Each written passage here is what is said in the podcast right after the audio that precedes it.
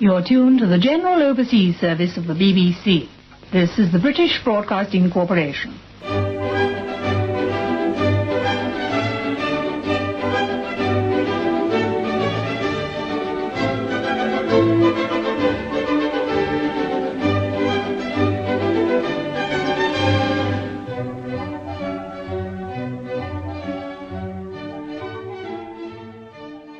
Only three years into this long, long timeline of Eurovision, and already a pattern was being set. Italy would enter mostly great songs, but wins would be elusive. Also, another pattern was emerging that the best song rarely wins the song contest, and let's make no bones about it, Volare, as it will go on to be commonly called, is clearly the best of these ten. Volare,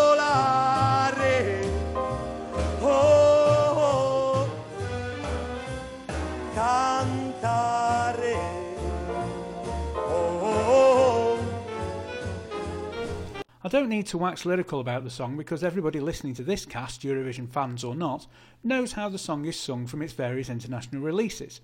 What I will say is that the easy on the eye and ear style should have stood this in good stead, but to my eyes there are two things wrong with it. Firstly, this could clearly be the start of a fad of cramming loads of words into a song, and despite the fact that Italians use short words, there does seem to be an awful lot of them. Tuoi belli, che sono blu come un cielo trapunto di stelle. Secondly, Domenico looks smug. Almost too smug when he's singing this. He knows he's the talent on the show tonight, and it's more than likely going to be about him and only him, but possibly with a bit more him. He was an actor and knew all about the cameras and stuff, so the connection to the one static camera came naturally, but his arm movements were definitely pre planned and looked very rehearsed to within an inch of their life, such as it needs rehearsing. Maybe the jurors found this smugness overwhelming, because at the end, only 13 jurors across Europe thought this was the one. Arguably, this is the first known case of John Lundvik syndrome ever seen at the contest. Domenico, though, would try again in 1959, write the 1962 Italian entry, and write and perform the 1966 one. He may not have won, or come even close, but he's the one with the legacy out of this contest. Corry Brokken was no stranger to the Eurovision.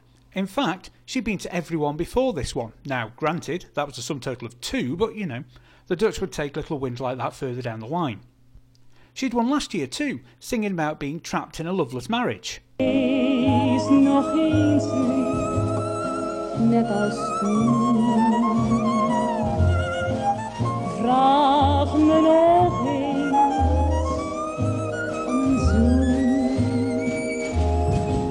No laughs there even for the mid 50s.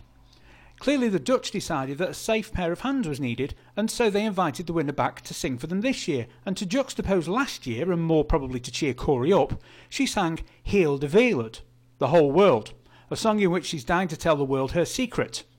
Here's a hot take it's because she stopped singing about being oppressed in the mid 50s loveless marriage, I'll be bound. Heel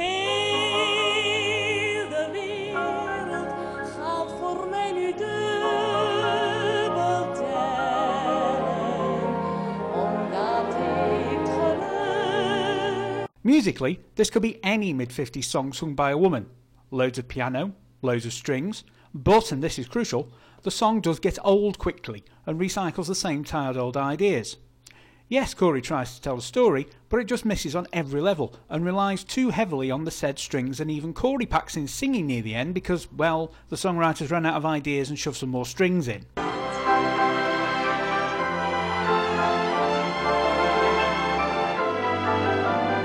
Just the one juror thought this was the best song. France on next.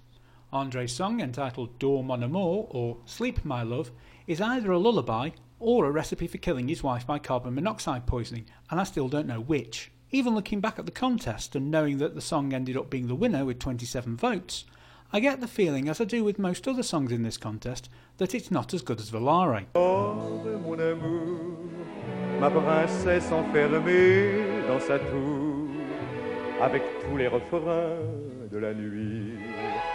ma princesse endormie. Andre's style suits the smoky bars of Paris or Marseille, though. It's a slow and languid style, and he makes singing look very easy, and his voice is silky smooth. and when you mix those two together, it's a better performance than the shouty and animated Italian that came on first six contest minutes ago. You can easily identify this as the lullaby, and it certainly has the desired effect of sending me into a coma when I listen to it. But back in the late 50s, before rock and roll had been invented, this is the kind of song that those continental types had been listening to. So, in retrospect, it's not a surprise this ended up winning. Now, dear listener, you may not have noticed, but I'm finding 1958 a little bit difficult to get enthused about. It's probably because I'm used to a contest with varying styles of music, but now with Luxembourg on stage, I find myself already trying to find more descriptions for the same type of song. Piano, check. Strings, check. Woman with a good voice singing in her wedding dress, um, check. Un grand amour, cela sans qu'on y pense le plus souvent. Et l'on écoute.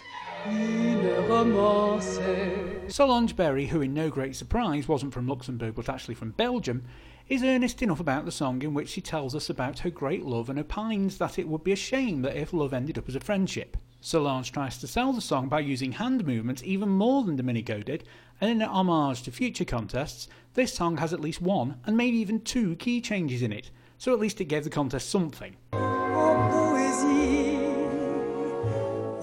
To me, the whole thing goes on far too long, at least a verse and a chorus too long, and whilst the style is certainly in keeping with the times, something which the contest is now not known for, I get the distinct impression she's going through the motions here. So did the jurors. Only one of them thought it was the best song.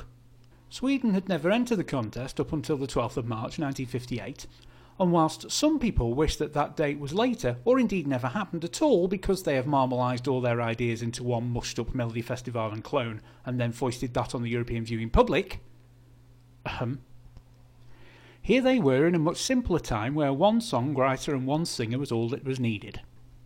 Alice Babs, whose statue I photographed on the island of Saltsjöbaden in Stockholm, came onto the stage and almost literally blended into the scenery. No, seriously, her dress nearly literally blended into the scenery. Nearly literally, there you go.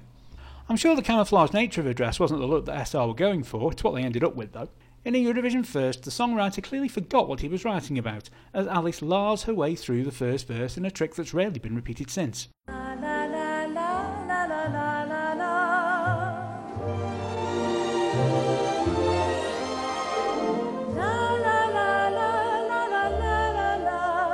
Only serves as a distraction to the inevitable woman singing a song with lots of strings motif that's clearly the 1958 equivalent of the modern day Schlagerfest. The song is about Alice singing to a little star and wishing her man would come along, and then asking the said star all manner of things.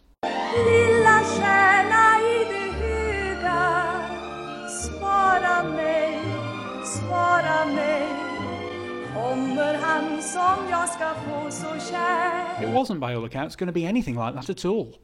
It's said that Alice demanded changes to the song, and the composer got so incredibly spiteful that he prevented the song from being recorded for 30 years. Now, that, ladies and gentlemen, is how to hold a grudge. Still ended up in fourth place, though, with 10 first place votes. And so, a whole five songs down, and then in something of a novelty for nowadays, the show just stopped and went for an orchestral interval which sounded nothing at all like any of the five previous songs that had been presented, therefore underlining what many of us now know that Eurovision never was and never will be hip and modern and on trend. And so, in an homage to that, here's a piece of music completely out of kilter with the other five that you've already heard.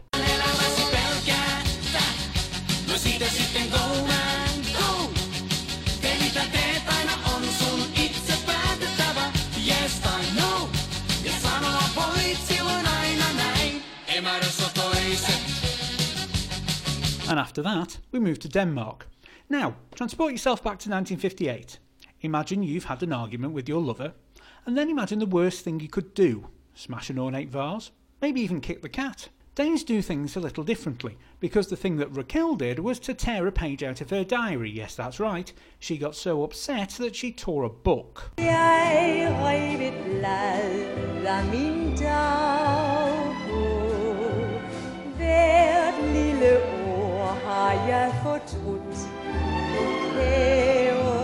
The next two and a bit minutes, she then proceeds to tell her lover, with the obligatory strings and harp, that she was angry and wishes she could take back what she said and etc.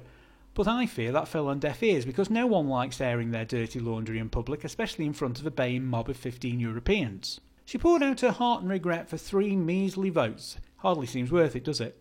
The date of her missing page of the diary is also unknown, but I'd like to think it's April the 5th. Good old Elmer Fudd now took to the stage for Belgium. What? No. Oh, Fud Leclerc. My mistake. I always get those two mixed up. Elle avait tous les atouts dans son jeu et du chic jusqu'au bout des doigts. Des arguments veux-tu en voilà qui mettaient dans tous mes états. The song is about a man who wanders through a rough part of town, apparently the red light district, and finds his little sweetie. No one knows if she's more Tang Tangfastics or rhubarb and custard. And it's left unclear if Fud is actually a wannabe pimp. There are an inordinate amount of words in this song, and they just keep coming throughout the whole three minutes.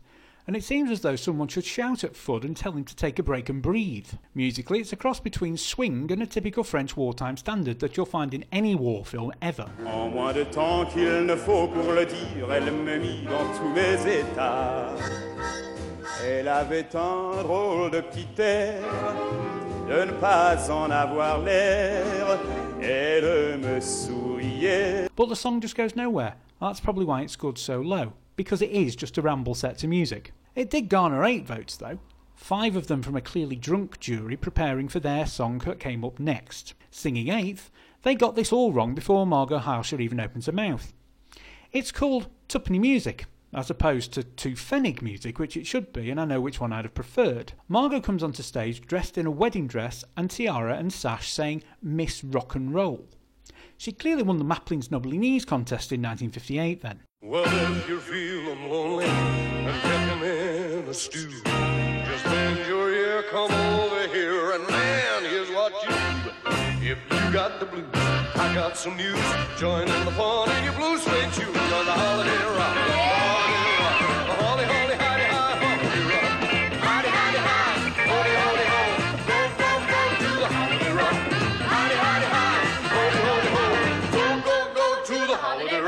First verse goes in that vein, talking about how there's a Miss France and a Miss Legs, but Margot doesn't want to be any of those because presumably she's ugly. No, no, no, no, no.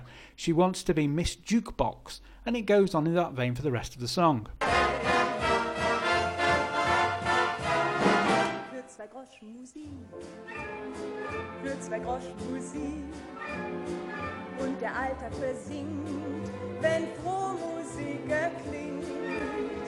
This is the first song that we could call up tempo in this contest. It even has a key change towards the end, so setting up the modern contest way back in 1958 there.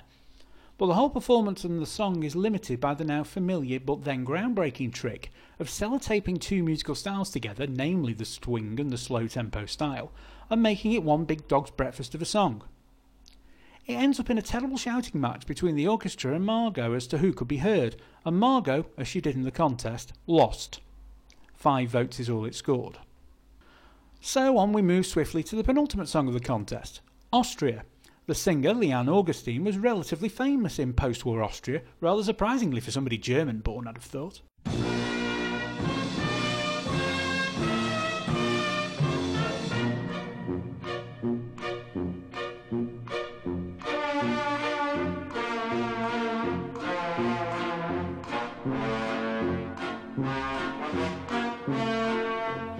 As many of the songs in this contest sound as though they could have been Smoky Lounge Club songs, here we have a typically Smoky Lounge Club singer. Die ganze Welt braucht Liebe. Wer ist schon gern allein? Ein kleines bisschen Liebe soll's bei mir anders sein. The problem with German is that it sounds, well, German, and by that I mean guttural. And whilst Liane is clearly trying to palm this song off as something she'd sing in the back streets of Paris or Lyon in style, there's no hiding the language, and that immediately makes you think of Klagenfurt and Graz. Die Hand, sie will gestreichelt sein, so ist es heut und alle Zeit. Die ganze Welt A seedy Austrian night spot just doesn't have the same ring to it as, say, que je regarde encore dans le bleu de tes yeux, que qui demain encore se perdent dans mes cheveux. Would have done. It's Austria in a nutshell, trying to be all good and stuff, and having decent enough material, but never scoring anywhere near enough when it counts on the actual scoreboard. Eight votes, with the three from France, who could clearly see where it's coming from, put this in fifth place. Mercifully for me, but not for Europe, the tenth and final song roared round the final corner and into the home straight. Something of a familiar face here. The dearly departed Lys Assia came into view, and a bit like the interval act, some something that was completely and totally out of keeping with the rest of the contest. Oh, Giorgio, Giorgio,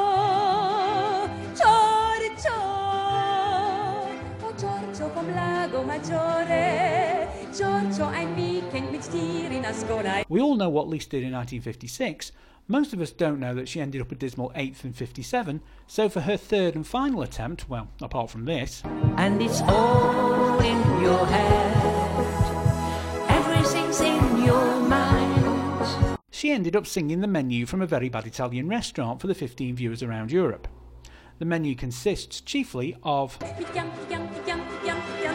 and and. Polenta, polenta, polenta, polenta, polenta, polenta, polenta. Poor old George is all I say. His taste buds must have been attacked and his mouth must be very dry for all he eats in Ascona for the weekend is polenta and drinks only Chianti. On the flip side though, this must be a somewhat frugal date. This ended up with 24 votes, finishing in second place, although let's be fair, it's not Lisa's finest hour, is it? Did I say that this was the last song? Mon Dieu, what a calamitous mistake it is a maker. We then got Domenico singing Volare one more time as there was un problem technique in some parts of Europe. Don't panic, I'll save you from playing it again. But I will leave you with a song that proves definitely and once and for all you can't teach an old list new tricks. Until our Christmas special, bye! You can do what you want. You can be what you like. If you're checking what's in your.